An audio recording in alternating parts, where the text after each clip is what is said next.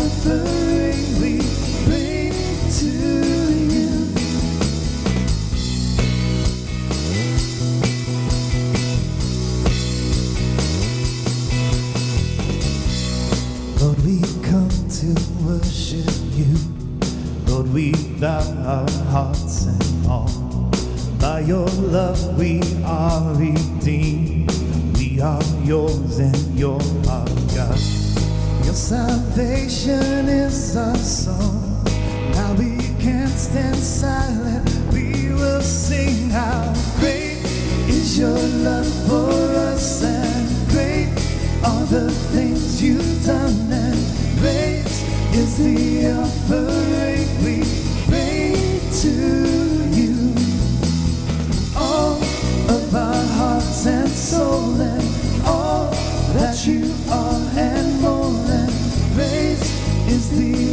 我们。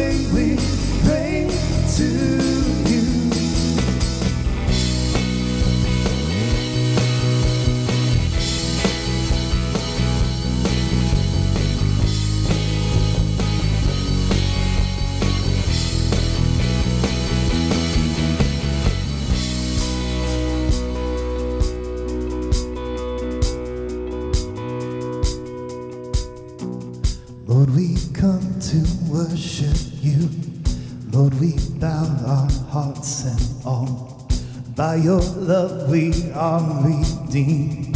We are yours and you're God.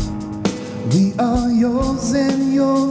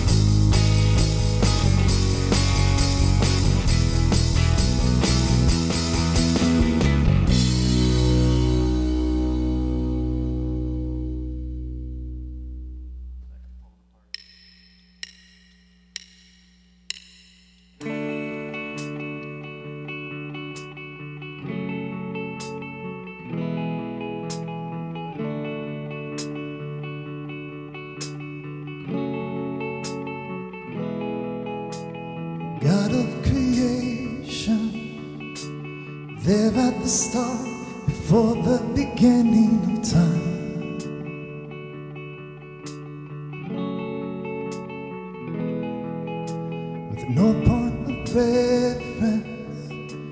Spoke to the dark, fleshed out the wonder of life.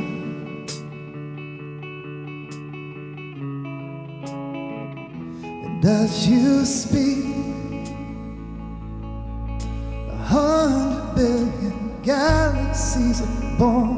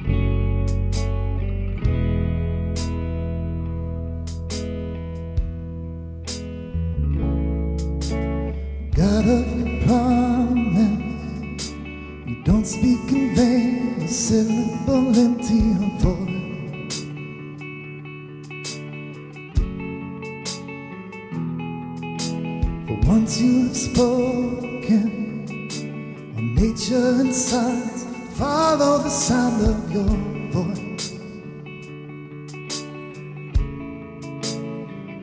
And as you speak,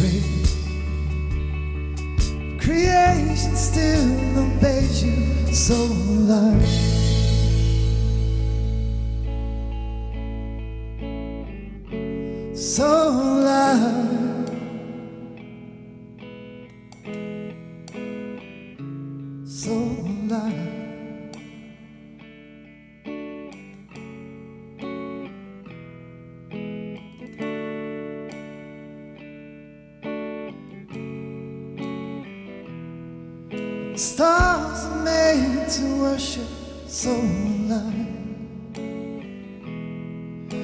Mountains bow in reverence, so alive.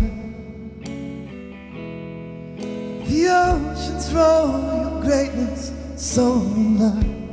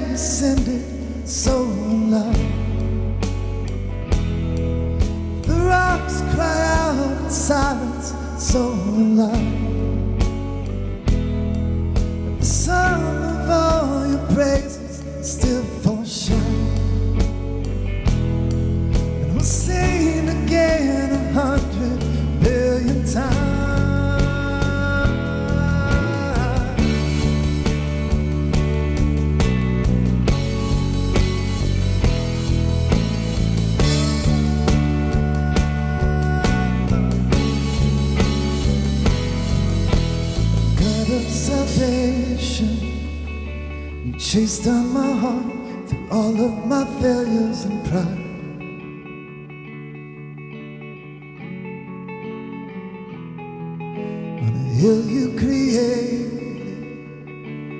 light of the world, abandon in darkness to die?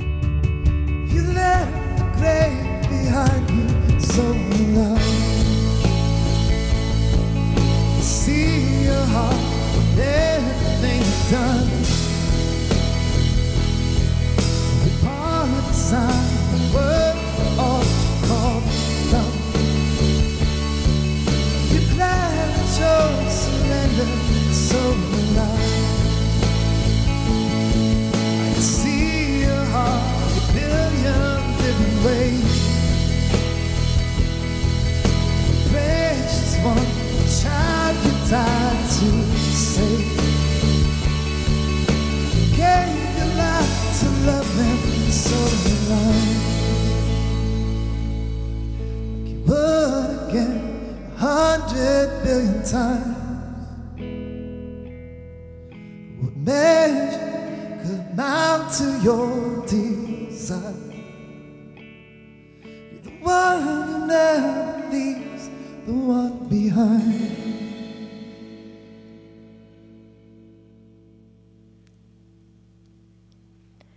We are at that special time in our service where we get to offer our prayers to God.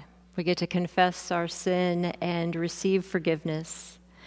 Marion had emailed me and asked for uh, special prayers for her granddaughter's friends, Mighty Millie, a little three year old who will be in the hospital um, for a couple of days as they take a look at some scans to see if the radiation and chemo have been working as well as to get another big round of chemo.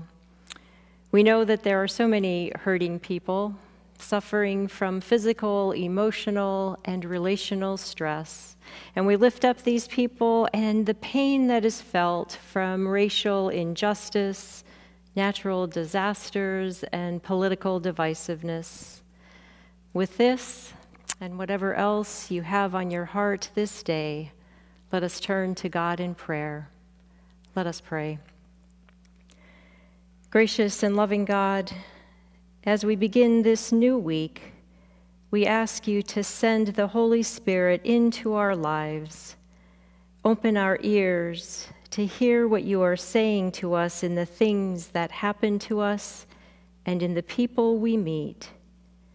Open our eyes to see the needs of the people around us. Open our hands to do our work well and to help when help is needed. Open our lips to tell others the good news of Jesus and to bring comfort, happiness, and laughter to other people. Open our minds to discover new truth about you and the world. Open our hearts to love you and our neighbors as you have loved us in Jesus and for all the times we come up short or fall out or flat out fail, we are sorry. We pray, O oh God, for your mercy and your forgiveness. In Jesus' name we pray. Amen. Friends, the power and love of Christ is from everlasting to everlasting. Believe the good news in the gospel you are forgiven and you are free to go and serve the Lord with creativity and imagination. Thanks be to God.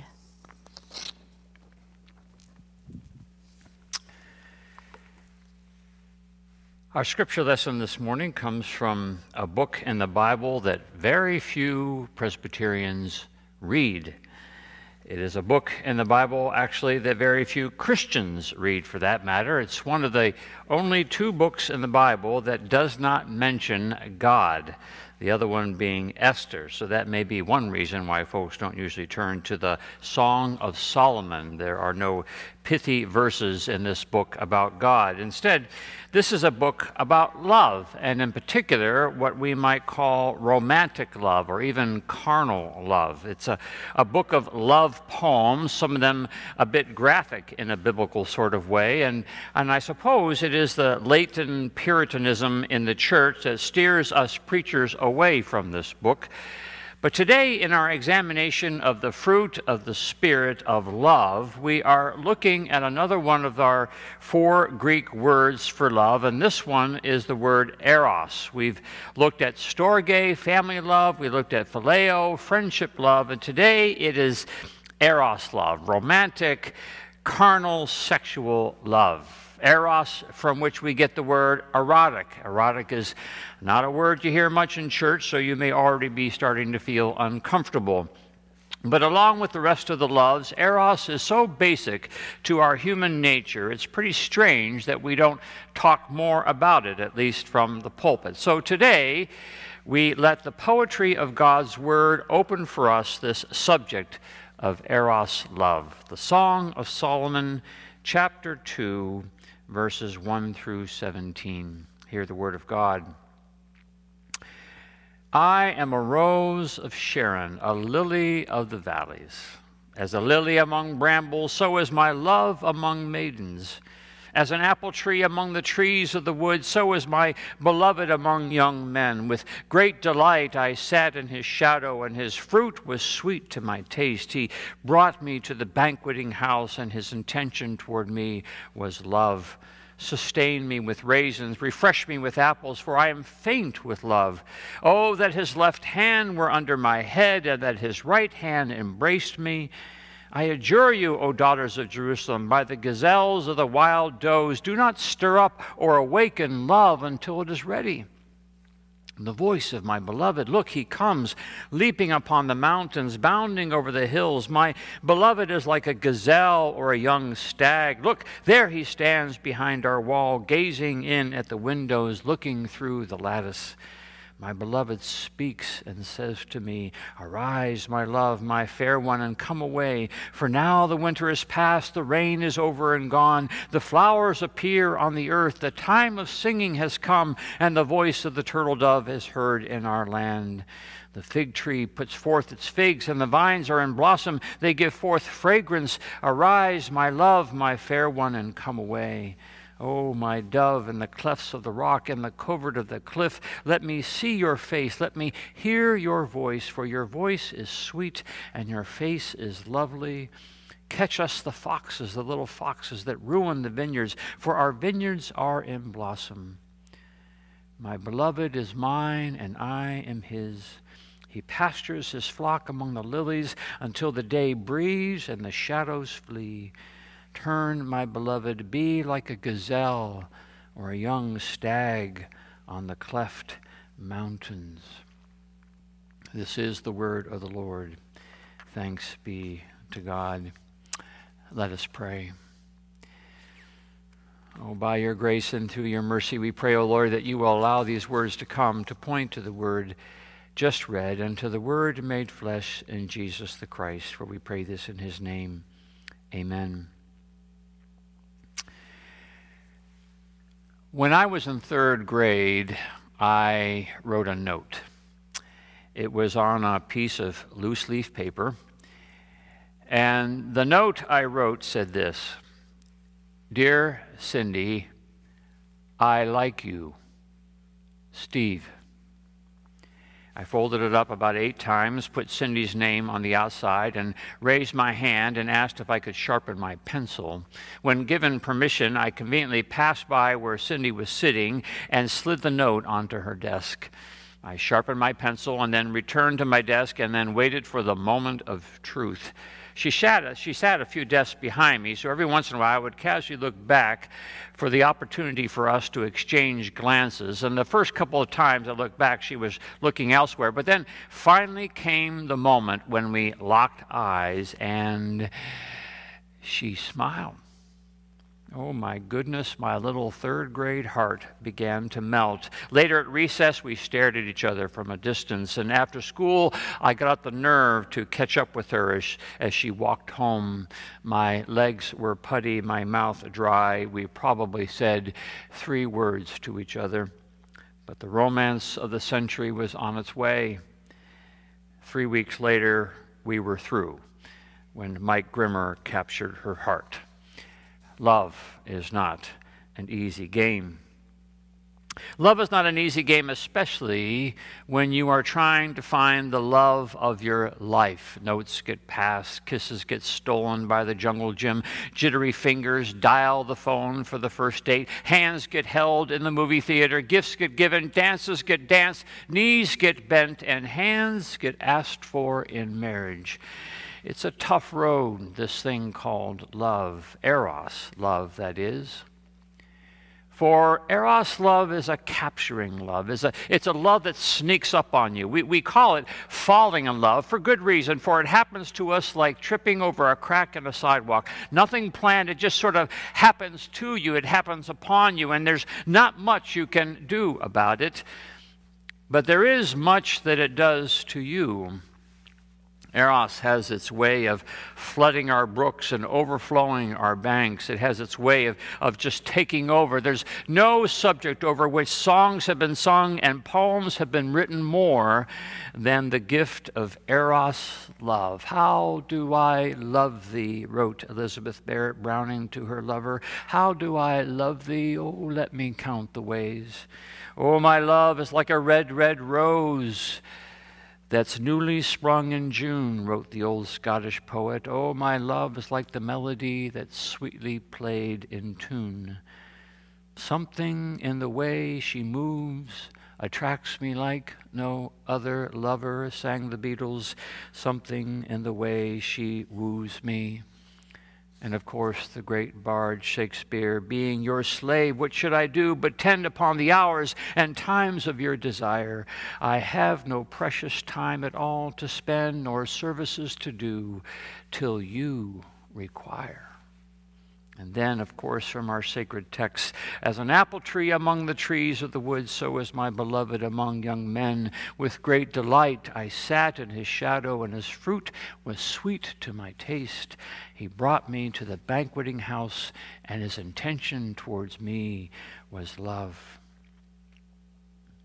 We all can agree, I suspect, that there is no more capturing love, and for most, there is no greater yearning than to find the love of your life, the love of body, mind, and spirit, the love of partnership, the love of soulmate, the love of physical attraction, the love of kindred spirits, the love of eternal joining.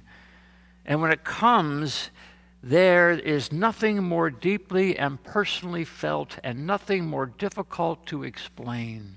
Everyone's needs for a partner is different. There's a lid for every pot, the saying goes.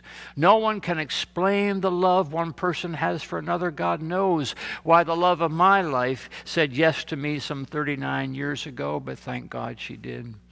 Eros is a mystery. You, can I, you and I can look at another couple and wonder what in heaven's name do they see in each other, but it's not up to us to judge, nor to evaluate, nor to express our opinion upon. For the truth is, over the history of God's people, the understanding of Eros and the understanding of romance and the understanding of covenant and the understanding of marriage has seismically shifted.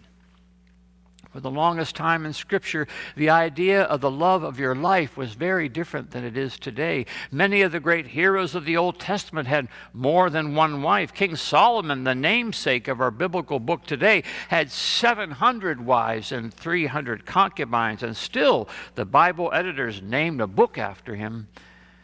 Of course, the idea of mutuality in marriage was something unheard of. Women were considered more property than partners, subject to the whims of their husbands. Jesus was considered a radical to suggest that men should see in a woman more than more a soulmate to be cherished than chattel to be exchanged. But even then, and for the next couple thousand years, it was still men with the upper hand. It took a long time for the idea of mutuality and love to take hold.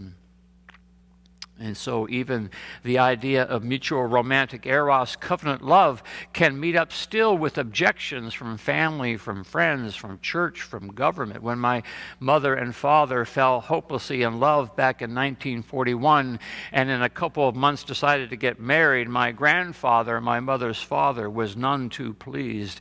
His biggest objection, outside the rush to the altar, was that she was marrying a soon to be minister. God forbid. Couldn't she marry a banker, a doctor, a lawyer, but some poor preacher? Love is love, eros is eros, and buried in a box of family papers, I still have the letter she wrote to her father explaining all the reasons why she had met the man of her dreams. How do I love thee? Let me count the ways. Love defies all logic, love defies all prohibition.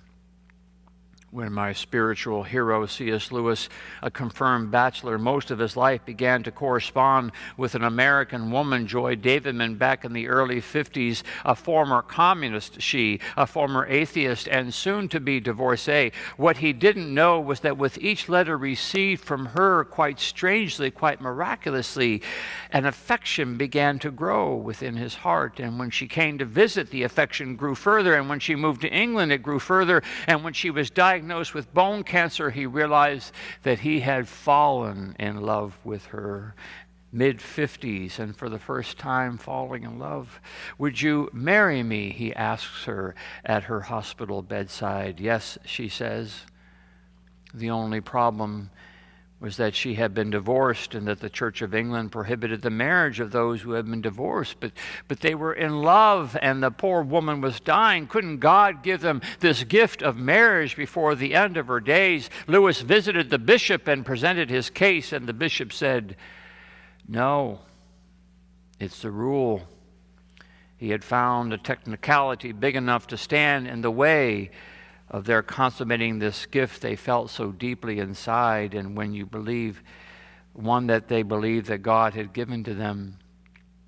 So Lewis, the great giant of the church, visits a local parish priest, a friend of his, Peter Bide, and begs him to preside over the sacred vows they wish to take to be married in the eyes of God and at the risk of his ecclesiastical career, Reverend Bide steps outside the bounds of canon law and pronounces them husband and wife in the eyes of God. How could you do otherwise? How could you?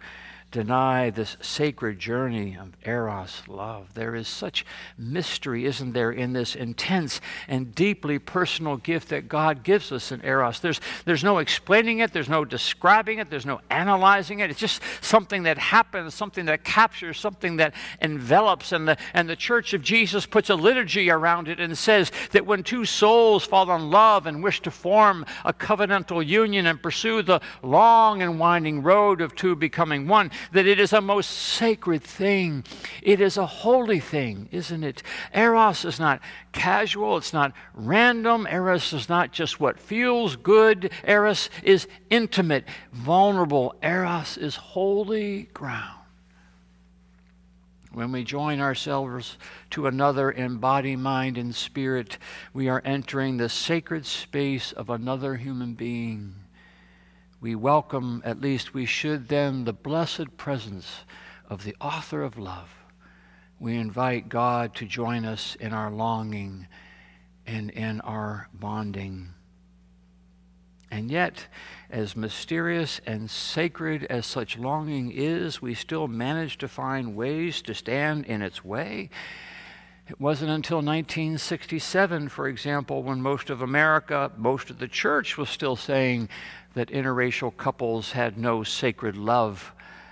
It wasn't until 1967 that the Supreme Court of the land stepped in and said that such prohibitions are inhuman, that they take away the right that God intends to express and make sacred this eros gift between any person of any race, this expression of authentic mutuality, this covenantal partnership.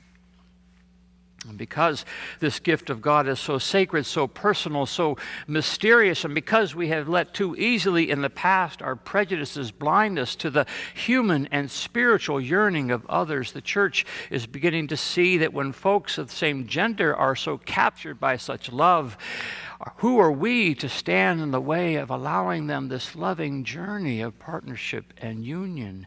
For it is not good for the human to be alone, God says back in the first chapter of the first book of the Bible.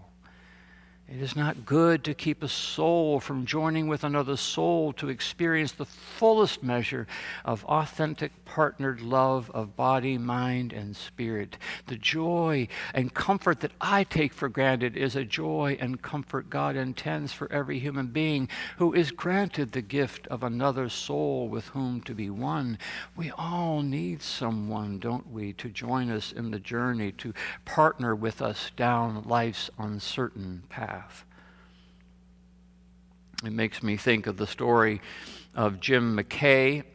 Jim McKay, the famous sports broadcaster who died several years ago, told of the fact, the astonishing fact, that this famous broadcaster who looked so cool and calm and composed on camera as he reported to some of us, to some, the greatest moments in sports history, including the hostage crisis in 1972. That this man who seemed to have it all together on the screen, Jim McKay, suffered from a profound anxiety before the camera. He was embarrassed about his short stature and what he considered his below average looks. It, it led to a nervous breakdown when he was young. But about a year after a year of recovery, McKay McKay used to say that from then on, whenever he went to the camera and faced the camera to face the millions of people who were tuning in, he would not let himself think about the millions. The only person he thought of was his wife. It was the only way of getting through a broadcast, pretending that the only person he was talking to was his partner. A conversation with his beloved Margaret.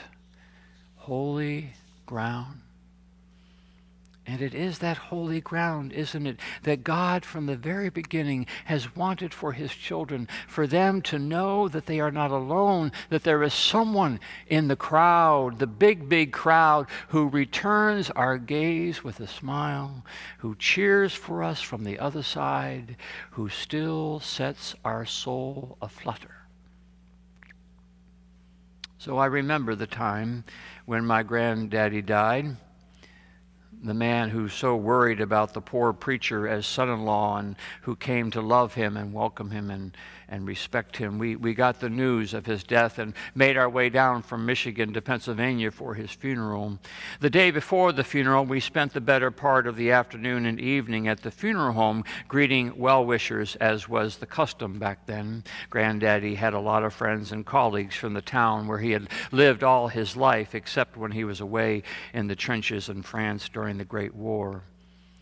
It was quite a crowd that in that funeral home, and I remembered those people from a few years before when they had come to celebrate the 50th anniversary of Grandma and Granddad, Bob and Josephine. I remember when the evening drew to a close and the crowd had all gone to their homes and the last visitors had paid their respects. It was just us family there, and, and we all gathered at the casket to say goodbye for the last time. And after a moment, we all stepped away to give Josephine her time, her time with her beloved.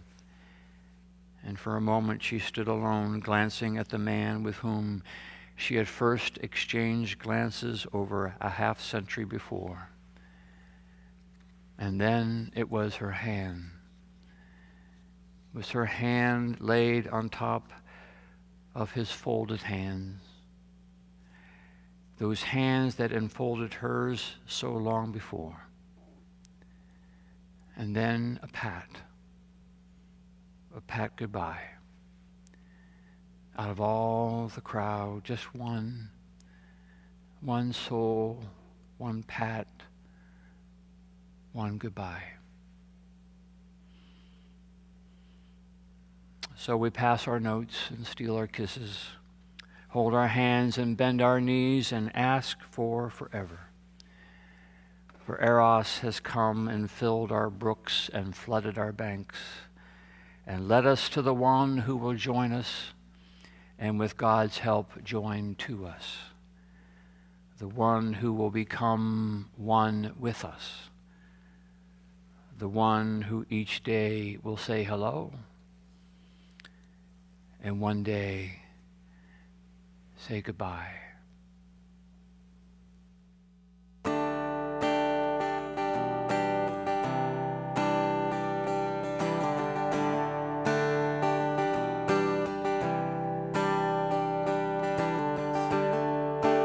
Lord of all creation,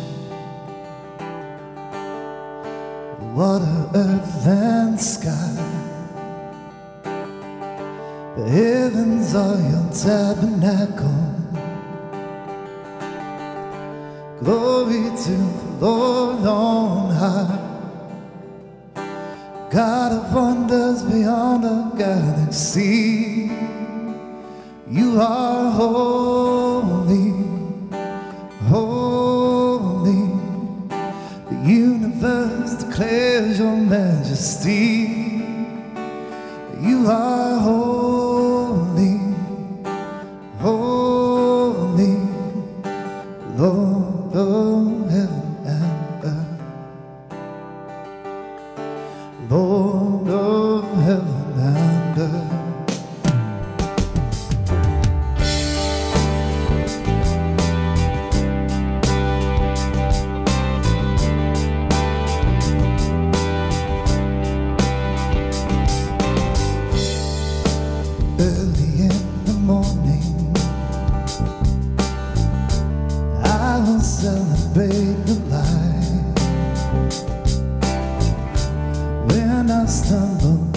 так.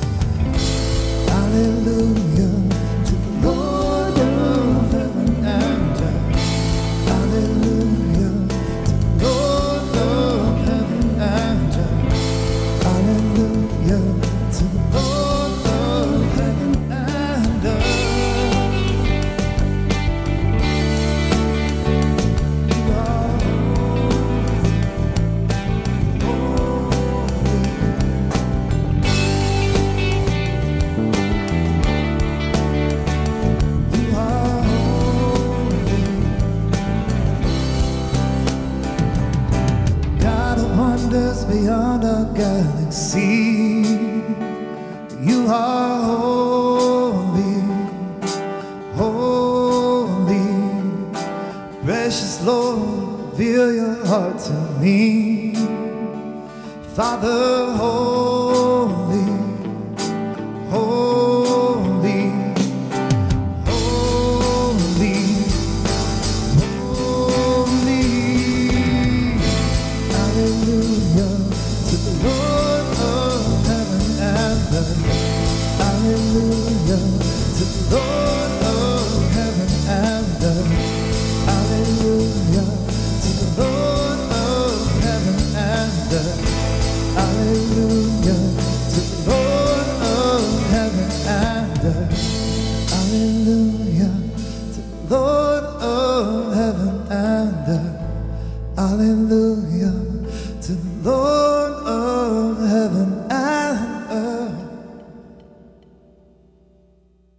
Now may the grace of our Lord Jesus Christ and the love of God and the fellowship of the Holy Spirit rest and abide with you now and forevermore.